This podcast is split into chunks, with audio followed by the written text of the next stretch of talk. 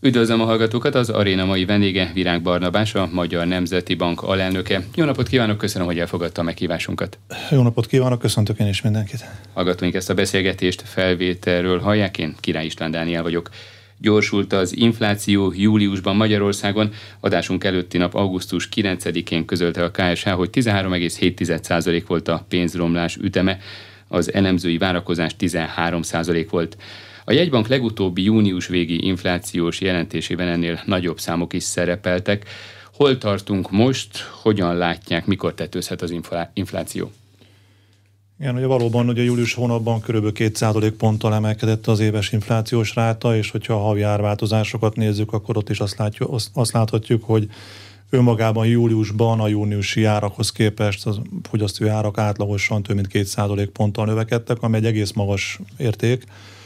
Ugye azt kell tudni, hogy általában azért a nyári hónapokban egy normál időszakban az árak jó néhány termékkör esetében még csökkenni is szoktak volna, gondoljunk a nyári leárazásokra, mondjuk a ruházati cikkek esetében, vagy éppen az élelmiszereknél is, a nyers élelmiszerek esetében az új termés az tipikusan nyáron jelenik meg, aminek van egy átcsökkentő hatása. Most ezekkel, ezek a hatások most egyértelműen nem érvényesültek, sőt, Ugye továbbra is azok az infláció növelő hatások vannak velünk, amelyeket gyakorlatilag az elmúlt év vége óta, az elmúlt év vége közepe óta folyamatosan megfigyelhettünk, amelyek nagyon gyors átárazásokat okoznak a magyar gazdaságban. Ugye ide tartozik az energiáraknak a nagyon gyors növekedése, ide tartozik az élelmiszer, a nyers élelmiszereknek a, a, a nagyon gyors emelkedése. Én ide sorolnám globálisan egyébként azt, hogy azért általában megfigyelhető most, hogy a munkaerő oldalon egyre több országban figyelhetünk meg szűkös munkaerőpiaci közeget, ami értelmszerűen a béreknek a növekedési ütemét emeli, és ugye ez is költségtényezőként megjelenik. Úgyhogy összességében ez a közeg volt jellemző a, a júliusi időszakban is. Ugye a számunkra az adat nem jelentett meglepetést, tehát ugye a júniusi inflációs jelentésünkben is már azt jeleztük, hogy júliusban majd valahol 13 és 14 százalék között lesz az infláció, ami 13-13,6 százalékra számítottunk, tehát ehhez képest egy 10 százalék pont volt az eltérés, ami azt gondolom, hogy ö, számunkra a monetáris politika szempontból egy fontos információ volt az a maginflációnak az alakulása. Ott azért ugye azt láttuk, hogy 16,7% volt a, a júliusi adat, ami azért egy picit magasabb volt annál, mint amire mi vártunk. Összességében ugye a kép az továbbra is úgy néz ki, hogy az infláció nem csak itt Magyarországon, hanem Európa a legtöbb gazdaságában még emelkedő pályán halad. Én azt gondolom, hogy ez legalább az őszi hónapokig, inkább az év végéig ez a folyamat tartani fog. És persze ebben lesznek majd ütem, ütem különbségek. Ugye ami új információ, azért azt gondolom a, a mondjuk a néhány hónappal ezelőtti helyzetképhez képest a mi esetünkben az az, hogy egyrészt számolunk kell sajnálatos módon egy, egy nagyon komoly asszályhelyzettel, ami értelemszerűen itt a közép-kelet-európai régióban kifejezetten mondjuk az őszi hónapoktól egy újabb áremelkedési hullámot indíthat el az élelmiszerek esetében, amik egyébként is nagyon durván emelkednek, ugye több mint 30 kal és ugye magyar történet pedig az, hogy ugye közben a rezsi szabályozás is változik, ugye ennek a hatásait ugye majd a szeptemberi számlákban fogjuk először látni. Ugye értelemszerűen látható azért az, hogy itt a kormányzat az folyamatosan elemzi a helyzetet, és folyamatosan hozza, vagy alakítja ki a szabályozásnak a legfontosabb részleteit. A mi első nyers becsléseink, az első nyers számításaink azt mutatják, hogy ennek önmagában ennek a szabályozó változásnak kb. 3 pontos infláció emelő hatása lesz majd szeptembertől Ugyanakkor azt is hozzá kell tenni, hogy ez egy olyan hatás lesz majd a fogyasztójárindexben, ami egy évig marad benne az indexben, és hogy értelemszerűen majd a jövő év végén ez a hatás már eltűnik. Tehát összességében azt gondolom, hogy hogy különösen itt Európában még korai arról beszélni, hogy ennek az inflációs hegymenetnek, amiben most a legtöbb országban a, a vége felé járnánk, tehát azt gondolom az inflációs ráták még emelkedni fognak. Ha globálisan nézzük a térképet, azért tipikusan úgy oszlik meg most a, a, úgy oszlanak meg a gazdaságok az infláció tekintetében, hogy sokkal nehezebb helyzetben vannak azok a gazdaságok, akik akár energia oldalon, akár élelmiszer oldalon importőr gazdaságok, tehát gyakorlatilag ki vannak téve ennek a globális mozgásoknak. Ugye ilyen szempontból nálunk a legproblémás az, problémásabb az maga az energia hordozó, hiszen a tekintetben ugye mind az olaj, mind a földgáz esetében nagyon masszív nettó importtal rendelkezik a, a magyar gazdaság, és ugye a tekintetben teljes mértékben a világpiaci folyamatok mozgatják a, jelen pillanatban az árakat, úgyhogy ennek megfelelően egyébként, hogy az európai térképen nézzünk, akkor ott is azt látjuk, hogy minél, valaki minél inkább kelet-tebbre van, minél nagyobb az energia kitettsége importol, annál magasabbak az inflációs ráták, tehát picit egy ilyen, egy ilyen virtuális vasfüggönt lehet most látni itt az inflációs ráták közötti különbözetekbe, hogy itt a kelet-európa országban mindenütt 13, 15, 17, ugye a balti országban 20% fölött van most már az inflációs ráta, miközben nyugat Európában ott szintén magas, de ott egyenlőre még azért egy számügyű tartományban van, tehát ez a 8-9 százalékos inflációs rátákat látjuk. Én azt gondolom, hogy azért itt az őszi hónapok Európában még a, az inflációs ráták emelkedését fogják hozni. És miért vannak akkora különbségek a legutóbbi adatban, illetve az elmúlt hónapok magyarországi adataiban? Gondolok arra, hogy az élelmiszerárak tavaly júliushoz viszonyítva 27%-kal emelkedtek, miközben a szolgáltatások díja 6,8%-kal nőtt. Vagyis nagyon nagy a szórás a 13,7%-on belül. Ez egy, ez egy nagyon jó megfigyelés egyébként. Általában azért azt el kell mondani, hogy ha megnézzük azokat a, az árakat, amelyeket a Központi Statisztika Hivatal fölmér egy ilyen adatközlés esetében, azért az látszik most, hogy körülbelül a fogyasztói kosárnak, tehát amit megfigyel árakat, annak körülbelül 60% esetében már azért két számgyű tartományba lépett az árnövekedés. Tehát azért látszik, hogy van egy nagyon erős ár nyomás a gazdaságokban, de ezen belül is vannak komoly különbségek, és én e tekintetben azt, továbbra is azt látom a leginkább meghatározó tényezőnek, hogy Ugye vannak részpiacok, tipikusan ilyen az élelmiszerpiac, illetve az energiapiac, ahol most nagyon durva, nagyon erőteljes árhatások érvényesülnek, nem csak Magyarországon, hanem a világpiacokon. Tehát gyakorlatilag nagyon rövid idő alatt többszörösére emelkedtek az energiahordozóknak, többszörösére emelkedtek a nyersanyagoknak, a világpiaci nyersanyagoknak az ára, és ezek elég széles körben, tehát acéltermékektől kezdve a kőolaj, földgáz, zonát, a fa alapanyagokig is az élelmiszerekig, és ezeknek, a, ezeknek az átáradása nagyon gyorsan zajlik is a gazdaságokban, tehát az látszik, hogy itt gyakorlatilag a kereskedők, a termelők nem tudnak más tenni, hogyha az alapanyag ára megemelkedik, azt azonnal érvényesítik a fogyasztói árakba. Ez okozza azt, hogy, hogy ugye tipikusan a, a az ezeknek leginkább kitett feldolgozott termékek ára, azok nagyon drasztikusan emelkedtek, tehát ugye ön említette az élelmiszerek árát, de egyébként meglepően magas árnövekedés jellemző nem csak nálunk, hanem Európában például az iparcikkek esetében is. Tehát az iparcikkek esetében ugye hüvelykúj szabályként minden ország az elmúlt évtizedekben azt szokta meg, hogy egész egyszerűen az iparcikkek árai azok hogy hát vagy stagnálnak, vagy egy picit még csökkennek is, hogy egész egyszerűen amiatt, mert a technológiai fejlődésnek ott van a leggyorsabb árleszorító hatása, egy csomó új innováció jön a, a feldolgozóiparba, az iparba, ami szorítja folyamatosan le az árakat. Most ehelyett azt látjuk, hogy két számjegyű árnövekedés van az iparcikek esetében is. Ott nem, nem azért, mert a technológiai fejlődés az leállt volna, hanem egész egyszerűen amiatt, mert az alumíniumnak az ára is emelkedik, a gumigyűrűknek az ára, tehát mindennek az ára emelkedik, amiket ezekbe a gépekbe be kell építeni, és e- egész egyszerűen itt is átárazzák a fogyasztói termékekben nagyon gyorsan ezeket az áramáltozásokat. Tehát ilyen szempontból azért azt gondolom, hogy az a, az, az, az, az, az, az ársok, ami az energia, illetve a nyers élelmiszerek, a nyersanyagok oldalán megjelent a világban az elmúlt másfél évben, az okozza a fogyasztói kosáron belül is ezeket az anomáliákat, hogy bizonyos termékköröknél tényleg egészen drasztikus áremek, gyors és drasztikus áremelkedéseket látunk.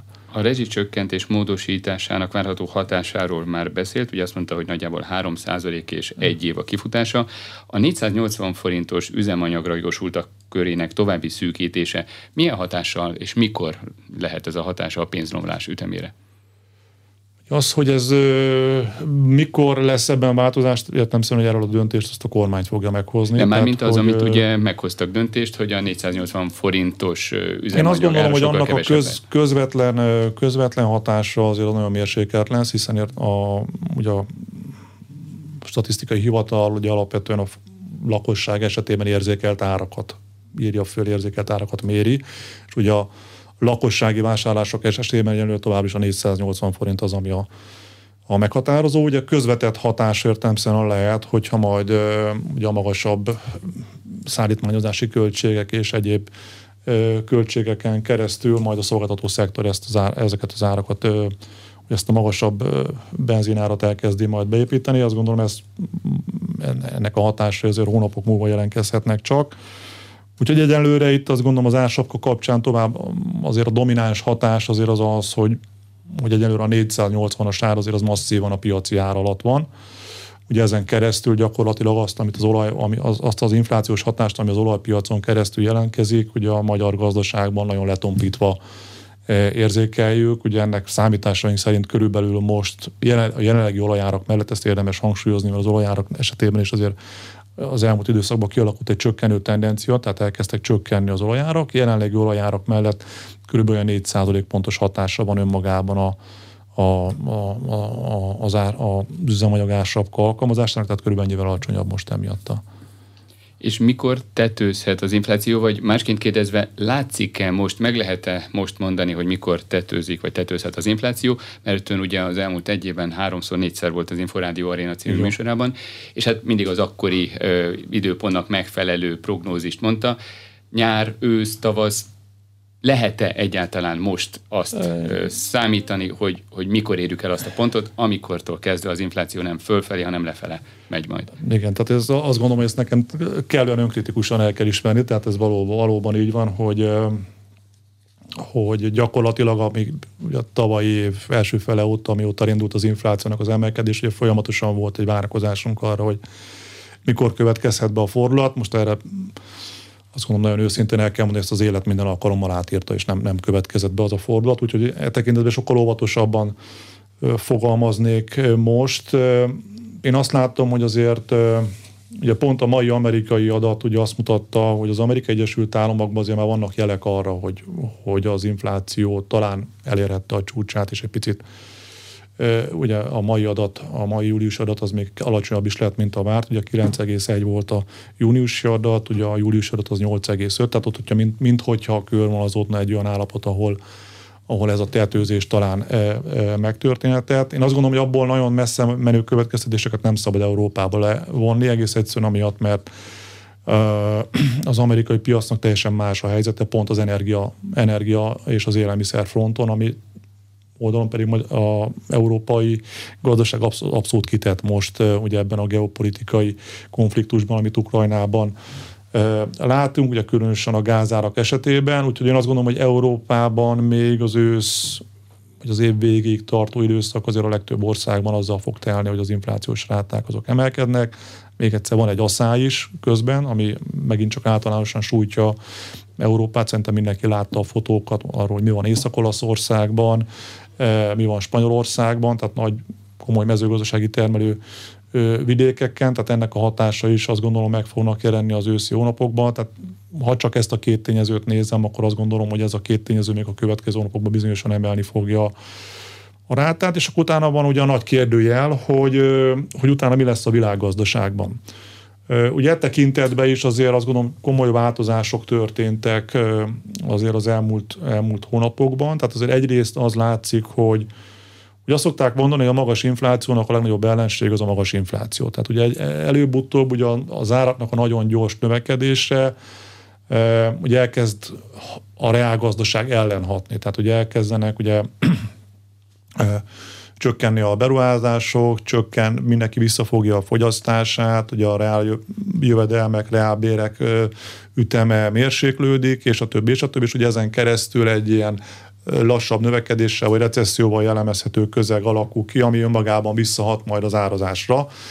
Na most, hogy e tekintetben én, azt, én abszolút osztom azokat a véleményeket, amelyek ugye azt mondják, hogy itt az ősszel egy hát egy nagyon komoly kockázata van egy globális recesszió kialakulásának. Én vagy ezt úgy fogalmaznám meg, picit még tovább is menve, hogy szerintem nagyon speciális viharzóna felé halad a, a, a világ, ahol, ahol, ahol az adott viharzónán belül azért még súlyosabb ilyen szupercella jelenségek is alakulhatnak ki, ahol különböző tényezők hatásai még össze is adódnak. Ugye? Hol lehetnek ezek a szupercellák? Közép-Európa, Nyugat-Európa, Szerintem Amerika? ilyen szempontból Európa az kifejezetten kitett. Amikor azt szokták kérdeni tőlem, hogy mi, a, mi, a, mi lesz a karaktere majd a következő válságnak, akkor én valahogy úgy látom most a helyzetet, hogy hogy az elemzéseink azt mutatják, hogy ugye, ha 70-es évekig nézzünk vissza, hogy milyen válságokkal szembesült a világ, ugye kezdődött a 70-es években stagflációs közeg, energiaválsággal, ugye azt követően jöttek tőzsdei válságok, 80-as évek, 90-es évek, vagy 2000-es évek eleje, voltak feltörekvő piaci ö, ö, problémák a 90-es években, 2008-2009 egy adósságválság globálisan, és utána 2012 Európában egy eurozóna válságot hozott és ugye ehhez adódott hozzá majd 2021-ben a Covid. Tehát én azt gondolom, hogy egy olyan közegben vagyunk most, ahol gyakorlatilag minden olyan jelenség, ami ezeket a válságokat külön-külön jellemezte, az itt van velünk, itt, itt, van, itt van a közegünkben. Tehát itt van még ugye a Covid, lásd Kínában a lezárások, nagyon magasak az adósságszintek a, a világban, közben emelkedik a kamat, ami ugye a feltörekvő piacokról egy tőkekiáramlást okoz, ugye az energiaárakról már beszéltünk, olaj, gáz, tehát azt gondolom, hogy olyan, olyan olyan puskaporos levegő van, ahol, ahol nagyon könnyen tudnak ezek a, ezek a különböző faktorok majd összeadódni, és ilyen szempontból gondolom Európa sokkal inkább kitett mint mondjuk akár, akár az Amerikai Egyesült Államok, akár Kína. És értelemszerűen ennek, ennek majd az áradási magatartása is ugye lesz, lesz hatása. Ugye ez a nagy kérdés, hogy ebből, ebből milyen hatások fognak majd kijönni.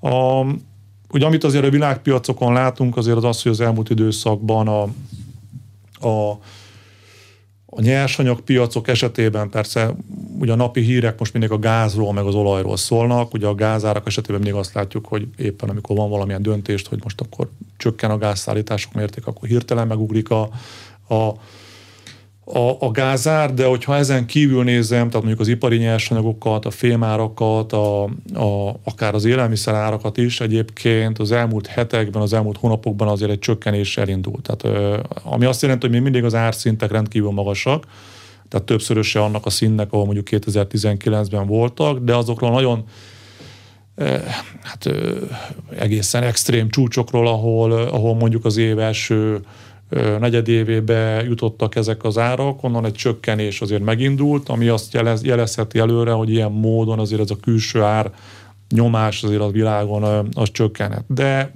ugyanakkor pedig mondom, nekünk van a saját európai problémánk, ami meg a gáz piacból következik, eh, ahol pedig azt látjuk, hogy előre nincs, nincs megoldás, tehát hogyha most csak a hír, nem is csak az orosz-ukrán helyzettel kapcsolatos híreket nézem, hanem mondjuk azt, hogy éppen Norvégiában milyen döntések születnek, mint, mint az egyik nagy energia termelője az európai gazdaságnak, akkor ott azt láttam, hogy sajnos egyelőre ott a megoldás egyelőre nem körvonalazódik, és ugye mondjuk mai, mai hír Európa kapcsán, hogy éppen a, a rajnán fog nagy valószínűséggel megállni az áruszállítás, ami meg megint csak egy ütőere az európai gazdaságnak. Tehát itt az Európa esetében azt gondolom, hogy a kitettség az, a, a magas inflációnak az, az még jó, jó néhány hónapig fönnállhat. Ugye a mi várakozásunk az azért az, hogy ugye a magyar esetben az év végéig marad majd ez a növekvő trend az inflációban, amihez mondom, az asszály mellett az energiaárak kérdése, a rezsiszabályozásnak a változása is majd hozzá fog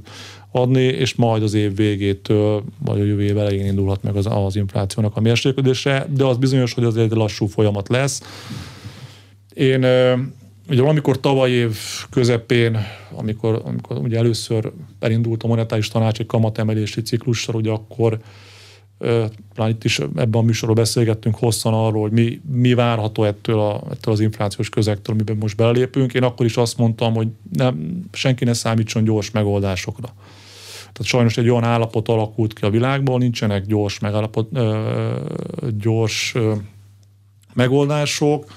Ugye én úgy, ha, a, akkor ahhoz hasonlítottam az egészet, mint egy hosszú maratoni futás, eh, ahol, ahol ugye a fontos az az, hogy a végén a 42. kilométer után is képesek legyünk beérni a célba. Tehát egy Igen, picit... csak akkor tudjuk, hogy hol van a 42. kilométer, és azt is tudjuk, hogy hol tartunk. Na, így Mennyire van. hosszú így ez van, a hosszú Pontosan, futás. tehát hogy én, én ugye maratoni futó ismerősöktől, kollégáktól, hogy azt tanultam meg a maratoni futásról, hogy annak a lényegi része az 30. kilométer után kezdődik. Tehát, hogy addig soká, sokan képesek eljutni. És ott vagyunk e, már? És viszont az utolsó 12 kilométert ahhoz kell az igazi kitartás és az igazi fegyelmezettség. Én azt gondolom, hogy, hogy ebbe az időszakba lép be most a világ, tehát hogy a 30. kilométer kőig mindenki képes lesz eljutni. A, a, a, az inflációnél küzdelemben szerintem pont az utolsó utolsó negyedérnek a küzdelemnek lesz a meghatározó, tehát ott lesz szükség határozott, kitartó és fegyelmezett monetáris politikákra, tehát pont nekem ez a tapasztalatom a 70-es évek történetéből, ott ugye pont a problémát az okozta, hogy volt egy magas inflációs közeg, amivel a döntéshozók szembesültek, de közben ugye időről időre ugye jött ez a választás, hogy na, oké, okay, magas infláció versus recessziós kockázatok, hogy akkor a kettő közül ki, ki melyiket választ, és ott mindig volt egy pici megingás, hogy amikor épp a legkisebb jele megjelent a recessziónak, akkor azonnal mindenki visz elvette a lábát a, a, a, a gázpedáról. A következményét tudjuk, akkor gyakorlatilag egy évtizedig egy nagyon magas inflációs közel alakult ki. Szerintem ezt most mindenféleképpen el, kell, el kellene kerülni. Úgyhogy mi azért gondoljuk azt a magyar jegybank oldaláról, ugye a hazai monetáris politika oldaláról, hogy nekünk továbbra is egy határozott, kitartó és fegyelmezett monetáris szigorításra van szükségünk ahhoz, hogy ezt a folyamatot megtörjük. 2022. augusztus elején látható az, számítható az, hogy hol tetőzhet, milyen szinten tetőzhet itt Magyarországon, vagy akár az eurozónában az infláció? Lehet ilyen számot, vagy ilyen sávot mondani? Ugye a június végén kiadott jelentésükben ott van egy Igen, ugye, ugye igen, persze, tehát hogy június végén ugye a, ugye az akkori számításaink szerint, ahol hangsúlyozom, nem számoltunk azzal, hogy a hatósági e, energiaszabályozásban már az idei évben e, változás fog e, elindulni, hogy akkor azt mondtuk, hogy valahol 15-16 százalék között lehet a sáv e, majd az év végén, ahol, e, ahol az infláció tetőzése bekövetkezik. Na most, hogyha ehhez csak új szabály szintjén, ugye ezt a 3% pontot hozzáadom, ami önmagában következik a, a hatósági energiaár szabályozás változásából, akkor azt gondolom, hogy azt kell mondanunk, hogy ez való 18-19 százalék körül van ugye a jelenlegi kilátások mellett, és akkor ugye ez kell, itt kell majd még mérlegelnünk, hogy akkor mondjuk egy őszi az asszály következményeként kialakul őszi élelmiszer emelkedés, vagy mondjuk a globális piacokon látható nyersanyag csökkenésnek az eredője az még mit ad, ad ehhez a, ehhez a 18-19 százalékhoz hozzá majd az őszi hónapokban. Azt mondta, hogy határozott tartós monetáris politikákra van szükség ahhoz, hogy a jelenlegi helyzeten változtatni lehessen, vagyis nem csak a Magyar Nemzeti Bank, hanem akár az Európai Nemzeti Bankok, az Európai Központi Bank, vagy akár az amerikai jegybank szerepét betöltő fedlépéseire. Mennyire lehet képes a nemzetközi folyamatoktól függetleníteni magát, vagy legalábbis elválasztani magát egy közép-európai ország, legyen az akár Csehország vagy Magyarország inflációban például, és a lépésekkel? Hát, hogyha megvizsgáljuk azt, hogy milyen faktorok hatnak ugye jelen pillanatban az inflációra Magyarországon és általában a világban, akkor azt mondhatjuk, hogy ez borzasztó nehéz. Ugye jelen esetben, hiszen azt kell látnunk, hogy döntően külső hatások azok, amelyek az inflációt meghatározzák, ugye akár az energiaárak esetében, ugye akár a, a nyersanyag árak emelkedése, akár az élelmiszer árak e, emelkedési esetében, tehát ugye ezek mind-mind olyan külső faktorok, amelyre hogy mondjam, önmagában monetáris eszközökkel nagyon nehéz hatni. De ugyanakkor ellene kell dolgozni. Ugye miért? Én ezt nagyon egyszerűen vagy úgy fogalmaznám meg, hogy hogy az, amikor van egy kialakul egy magas inflációs közeg, vagy kialakul az inflációnak az emelkedés, akkor tipikusan olyan négy fázisa van ennek, a, ennek az infláció emelkedésnek. Ugye az első fázisban, ami azt gondolom már mögöttünk van, ugye alapvetően megjelenik a nyersanyagoknak, az energiának a nagyon gyors emelkedése, tehát valamilyen termelési költség kezd el hirtelen emelkedni. Most ugye a szerencsétlenség a világban az, hogy gyakorlatilag minden termelési költség egyszerre nagyon gyorsan emelkedik, az alapanyagáraktól a szállítási költségeken át a munkaerő áráig. Ugye a második szakasz az, amikor, amikor ezeket a megemelkedett termelési költségeket mindenki elkezdi áthárítani a feldolgozott termékekbe. Ugye ezt láttuk a, a akár a július adat kapcsán is, hogy a feldolgozott élelmiszerek iparcikek ára nagyon gyorsan emelkedik. Ez most gyakorlatilag a világban mindenütt szinte akadálytalanul történik meg, tehát gyakorlatilag azonnal árazzák át a, a, a, a feldolgozott termékeket. Ugye a harmadik szakasz az, amikor bekapcsolnak már gyakorlatilag az emberi tényezők, az ilyen pszichés, pszichés tényezők, tehát elkezd kialakulni egy olyan viselkedés változás, ami adott esetben tovább erősítheti az inflációt. Mire gondolok? Tehát mondjuk vállalkozások, kereskedők elkezdenek többletkészleteket felhalmozni, tehát egész egyszerűen nem csak az aktuális keresetet elégítik hanem még több készletet akarnak halmozni, mert azt mondják, hogy nem tudják egész egyszerűen, hogy a következő hónapban vagy fél év mennyiért fogják tudni azt a készletet beszerezni. Ugyanúgy az egyének is mindenki elkezd többlet beszerzéseket megvalósítani a hétvégi bevásárlásai során, mert nem tudja azt, hogy fél év múlva mennyivel fog többek kerülni az adott termék. Ez magában tovább növeli a keresletet a gazdaságban, és gyakorlatilag elindít egy ilyen, egy ilyen viselkedési hatásként egy többletinflációt. Én azt gondolom, hogy jelen pillanatban most itt Európában és Magyarországon is valahol a második és a harmadik fázis közötti állapotban vagyunk, tehát valahol ennek a határán.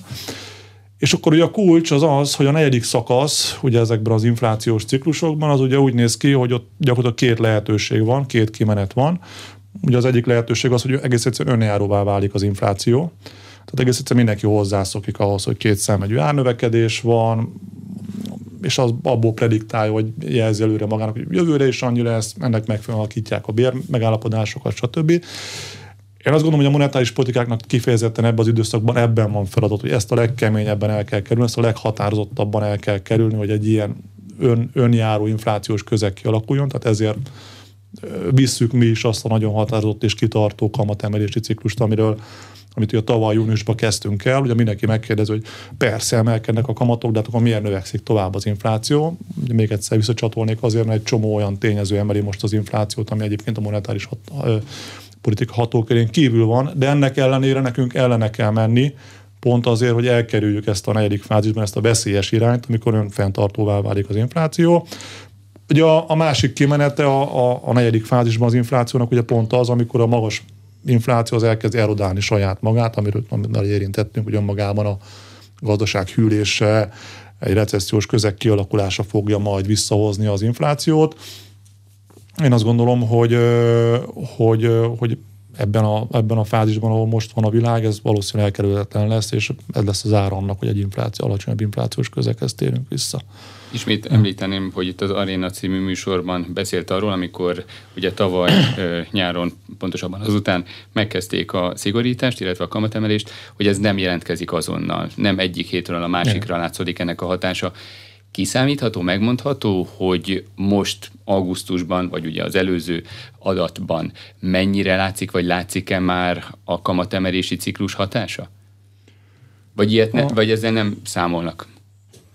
Hát itt még egyszer, tehát hogy mindaddig, amíg, amíg egy olyan közelgel állunk szembe, hogy gyakorlatilag meghatározó nyersanyagárak hetente kétszámegyű dinamikával emelkednek, ugye addig értelemszerűen magában az árazási döntésekben is ezek a hatások lesznek meghatározóak, és ugye ehhez adódik hozzá még egyébként egy olyan speciális helyzet, ami egész egyszerűen ebből a geopolitikai viharból vagy éghajlatváltozásból a régiónk számára következik, hogy ugye egy, egy, egy borzasztó háború zajlik Ukrajnában, és hát mi pedig a térképen úgy helyezkedünk el, hogy egyébként a közép-kelet régió az pedig határos ezzel a ezzel a háborús közeggel, amit ilyen időszakban értelemszerűen a befektetők hát legalábbis a döntéseiknek próbálnak alul súlyozni, vagy, vagy elkerülni, ami önmagában egy nyomást okoz a régió minden eszköze esetében, tehát nem csak a forintnál, hanem a régiós devizáknál. Tehát ilyen szempontból azt gondolom, hogy a, a monetáris politikának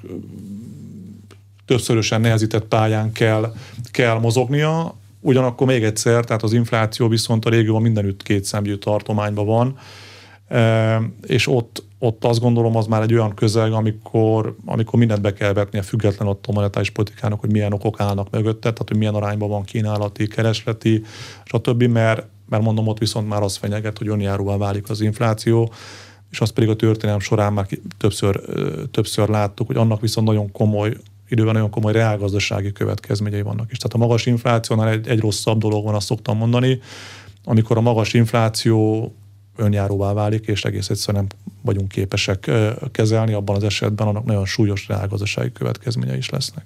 Van egy pont, van egy olyan inflexiós pont, ami után már mondjuk így laikusan nem érdemes tovább emelni az alapkamatot, mert már nincs olyan hatással az ön által említett várakozások miatt az inflációra?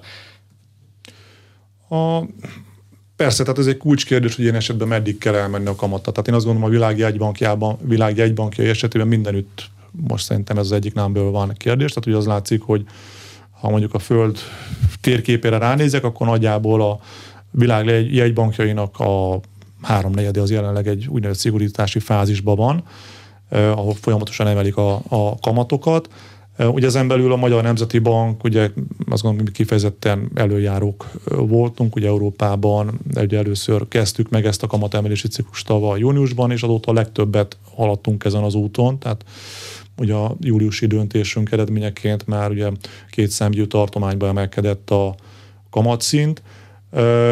Az tény, hogy ez egy olyan, olyan tartomány, amit viszonylag azért ritkán használnak a, a, a modern jegybankok, tehát azért viszonylag ritka az a helyzet, amikor egy kétszámű tartományt emelik az alapkamatot. Mi viszont azt gondoljuk, hogy most egy olyan speciális helyzet van, amikor ez szükség van. Tehát ha használnunk kell ezt a két számjegyű tartományt, tehát ezt az egyértelmű üzenetet küldte a júliusi döntésünk is.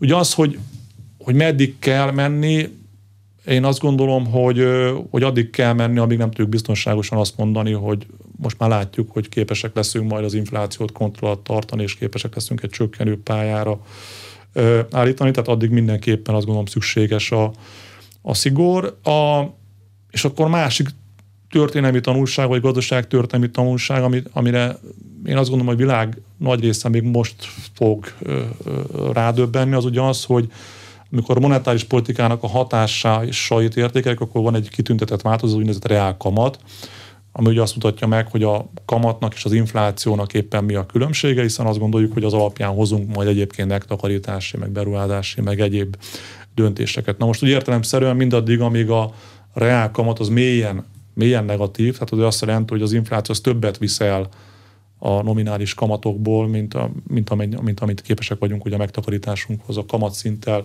hozzátenni, addig gyakorlatilag azt mondhatjuk, hogy nem éri meg, úgymond továbbra is inkább fogyasztani éri meg, és kevésbé éri meg megtakarítani. Tehát, hogy emiatt azt gondolom, egy nagyon fontos threshold vagy küszöb ebbe a, ebbe a játékba az az, hogy képesek, képesek legyenek a jegybankok kialakítani egy pozitív reálkamat közeget ebben, a, ebben az időszakban, ami azt jelenti, hogy előre tekintve arra számítsanak a gazdasági szereplők, hogy, hogy azért már jobban megéri adott esetben rövid távon a keresetüket visszafogni, megtakarítani, annak érdekében, hogy, hogy, hogy ugye maga a gazdaság is egy fenntartható pályára kerüljön. Én azt gondolom, ez egy kulcsa lesz a, a, a megoldásnak, tehát én azt gondolom, hogy minden jegybanknak valahol horizonton kell azt tartani, hogy képes legyen ezt megvalósítani. Ugye a én azt látom a magyar esetben, hogy a reálkamatok tekintetében is nagyon komoly előrelépést értünk el, tehát azon néhány egyban közé tartozunk, aki a reálkamatot is képes volt emelni,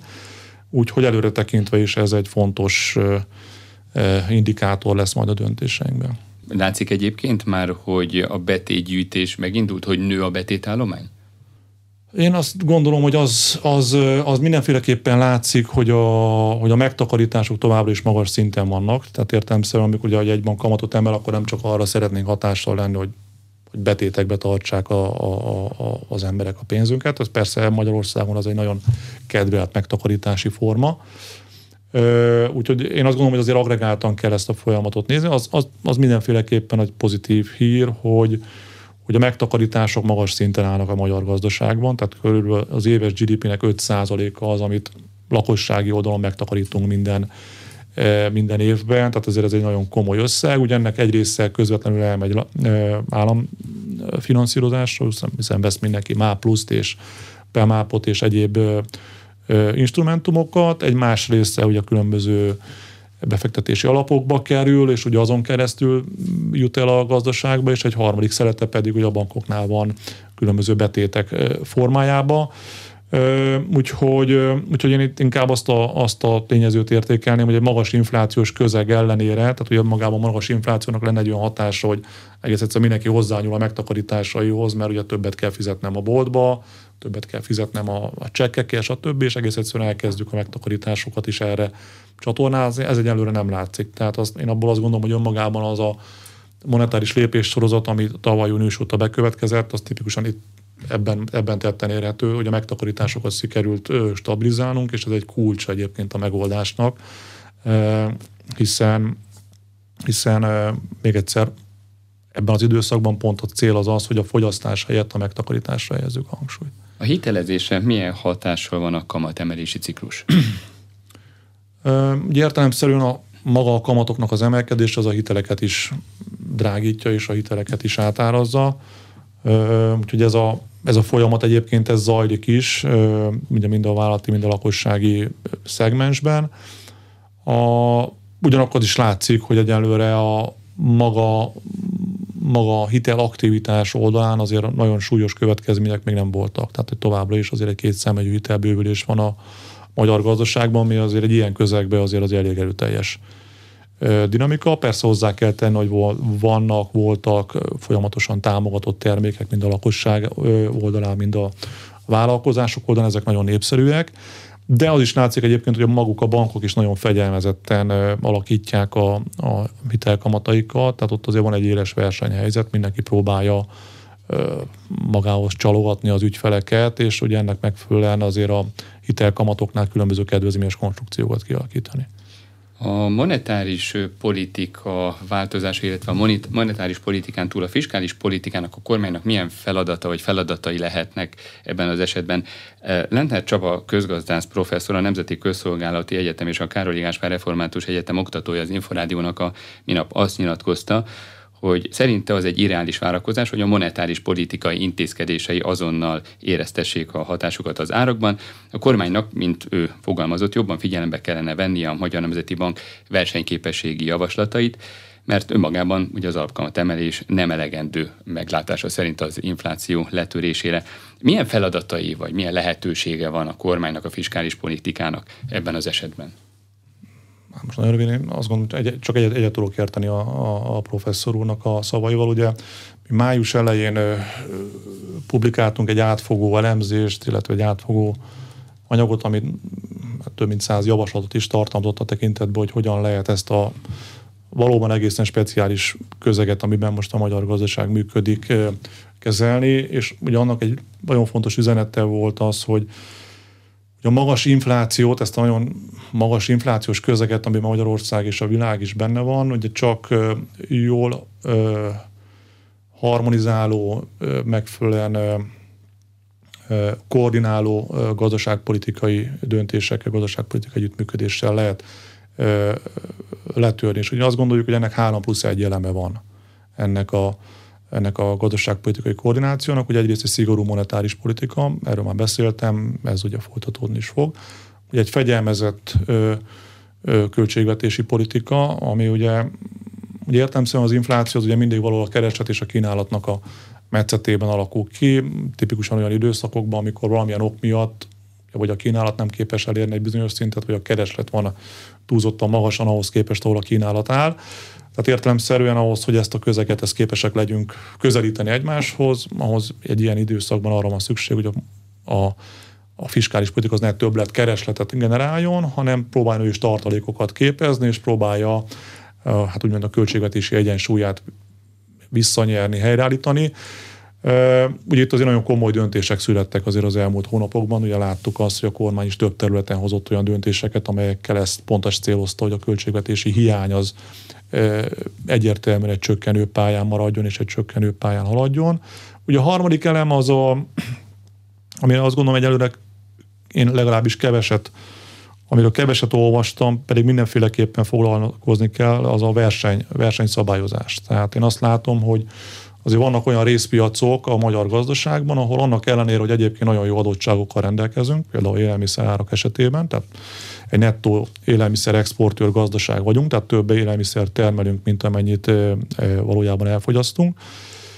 Ha hasonló nettó exportőr pozícióban lévő gazdaságok esetében az élelmiszer árak növekedése az lényegesen kisebb, mint Magyarországon. Ennek bizonyosan szám, számtalan oka van. Én azt gondolom, hogy lehet ennek piaci verseny oldalán is az okait ö, ö, megnézni, a másik pedig ugye értelemszerűen magának a, a termelés hatékonysága, és ugye az, hogy hogyan vagyunk képesek ezeket az erőforrásokat használni. Tehát ö, én azt gondolom, hogy ezzel majd még kell a, a következő időszakban is foglalkozni, és akkor a plusz egy, az pedig az, hogy, hogy egy ilyen közegben, amikor hát elképzelhető, hogy a világ az már nem fog visszazökkenni abban az állapotában, ahol egyébként mondjuk korábban évtizedekig volt, hiszen hogy azért azért azt érdemes elmondani, hogy ha visszatekintünk 2019 azért ott is volt dilemmázás arról, hogy az infláció tekintetében meghatározó legfontosabb tényezők azok milyen irányba fognak mozogni, és akkor már ott is elindult ez a gondolkodás, hogy hát igen, valószínűleg az energiaárak azért inkább majd emelkednek előre tekintve, hogy fogy, fogy ki a világ az olajból, a földgázból,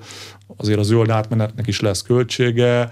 Igen, a munkaerőpiacok esetében is egyre inkább ugye öregednek a társadalmak, fogyunk ki a képzett munkaerőből, a bérek majd emelkedni fognak.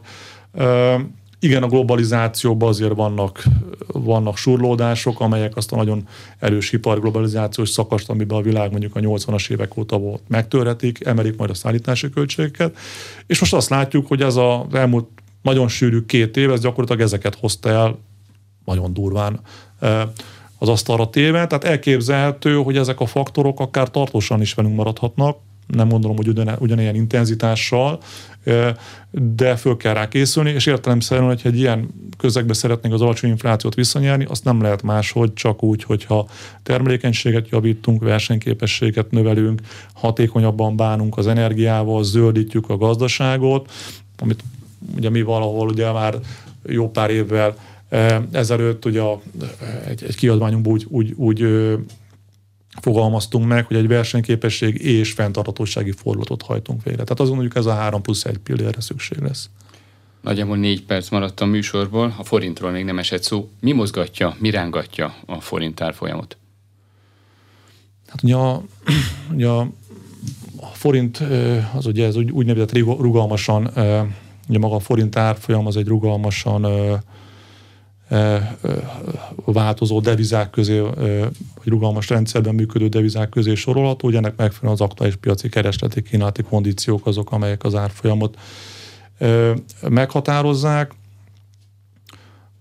Ugye értelemszerűen erre gyakorlatilag minden olyan rezdülés, ami most a világgazdaságnak a működését, a magyar gazdaságnak a megítélését most befolyásolja, az gyakorlatilag szinte azonnal leképeződik a, a, a, a devizapiacokon. Úgyhogy nem, azt gondolom nem véletlen az, hogy ugye az elmúlt időszakban többször láttuk azt, hogy azért nagyon komoly ingadozásra is kialakult a, a, az árfolyamnak mind a két irányban, mert egész egyszerűen most olyan jelenségek vannak, amelyekre hát korábban évtizedekig nem volt ö, példa. Ö, Úgyhogy, úgyhogy azt gondolom, ennek megfelelően kell értékelni azokat a folyamatokat, amiket látunk a, a devizapiacon. Mitől erősödhet a forint, vagy mitől állhat be mondjuk így egy viszonylag fix szintre? Ma portfólió elemzője Beke Károly itt az Inforádióban többször arról beszélt, hogy amennyiben megállapodás születik például Brüsszellel, a Brüsszel és a kormány között a függőben lévő uniós pénzekről, akkor az erősödés, de legalábbis a forint árfolyam mozgásának megállítását hozhatja. Hát itt én azt gondolom, minden, itt, itt ilyenkor gyakorlatilag minden olyan faktort oda kell tenni az asztalra, ami alapvetően most a magyar gazdasággal kapcsolatos megítélést azt alapvetően befolyásolja. Tehát értem szerint az EU-s megállapodások ez egy ilyen, ilyen tétel, de hát most ugyanilyen tétel az, hogy ha csak az elmúlt másfél napnak a híreit nézem, az, hogy most éppen a barátság kőolajvezetéken érkezik-e kőolaj, vagy nem érkezik kőolaj. Tehát most ezek, ezek gyakorlatilag mind olyan hírek, amikkel, amikre gyakorlatilag egy órával előre se lehet fölkészülni, ugyanakkor bekövetkeznek, és nagyon komoly változást okoznak itt a régiós piacokon. Tehát ilyen szempontból én azt gondolom, minden olyan hír, ami majd a háborúval kapcsolatban, a háború kimenetelével kapcsolatban, annak az energiapiacra gyakorolt hatásáival kapcsolatban megjelenik, azok értelem szerint a régiós piacokon is folyamatosan egyik, illetve másik irányba fognak majd hatást gyakorolni a, a, a, a devizapiaci mozgásokra. Én etéren ugye azt szoktam hangsúlyozni, hogy nekünk jegybankoknak azt kell tudnunk, hogy hogy a magas inflációs közegnek a leküzdéséhez gyakorlatilag minden transmissziós csatornára azonos módon szükségünk van, és minden transmissziós csatornát azt megfelelően kell használnunk majd ahhoz, hogy előre tekintve, ami mondom nem lesz egy könnyű folyamat, azért az inflációt visszavetessük a, az alacsony inflációs tartományba, úgyhogy ennek megfelelően fogják, meg azt gondolom hozzák meg a bankok is a döntéseiket. Nem véletlen az, hogy hogy azért Magyarország, mert ugye Csehországban is, Lengyelországban is azt láttuk itt az elmúlt év közepe, ugye néhány országban az elmúlt év ősze óta, hogy azért nagyon markáns kamatemelések indultak el, mert a, a cél az mindenütt az, hogy az, az infláció emelkedését azt megtörjük. És akkor egy plusz egy kérdés visszatérve az alapkamatra. Mennyi idő után, illetve mennyire lassan, mennyire gyorsan lehet majd, hogyha elérjük azt a szintet, hogy már a konjunktúra, a világgazdaság, az infláció, nagyjából minden a számukra pozitív tartományban is irányban mozdul, akkor vissza induljon és elkezdődhessen a kamatcsökkentés, mennyi idő alatt lehet visszavinni hát, egy ö... alacsonyabb alakkamatra a mostani szintet?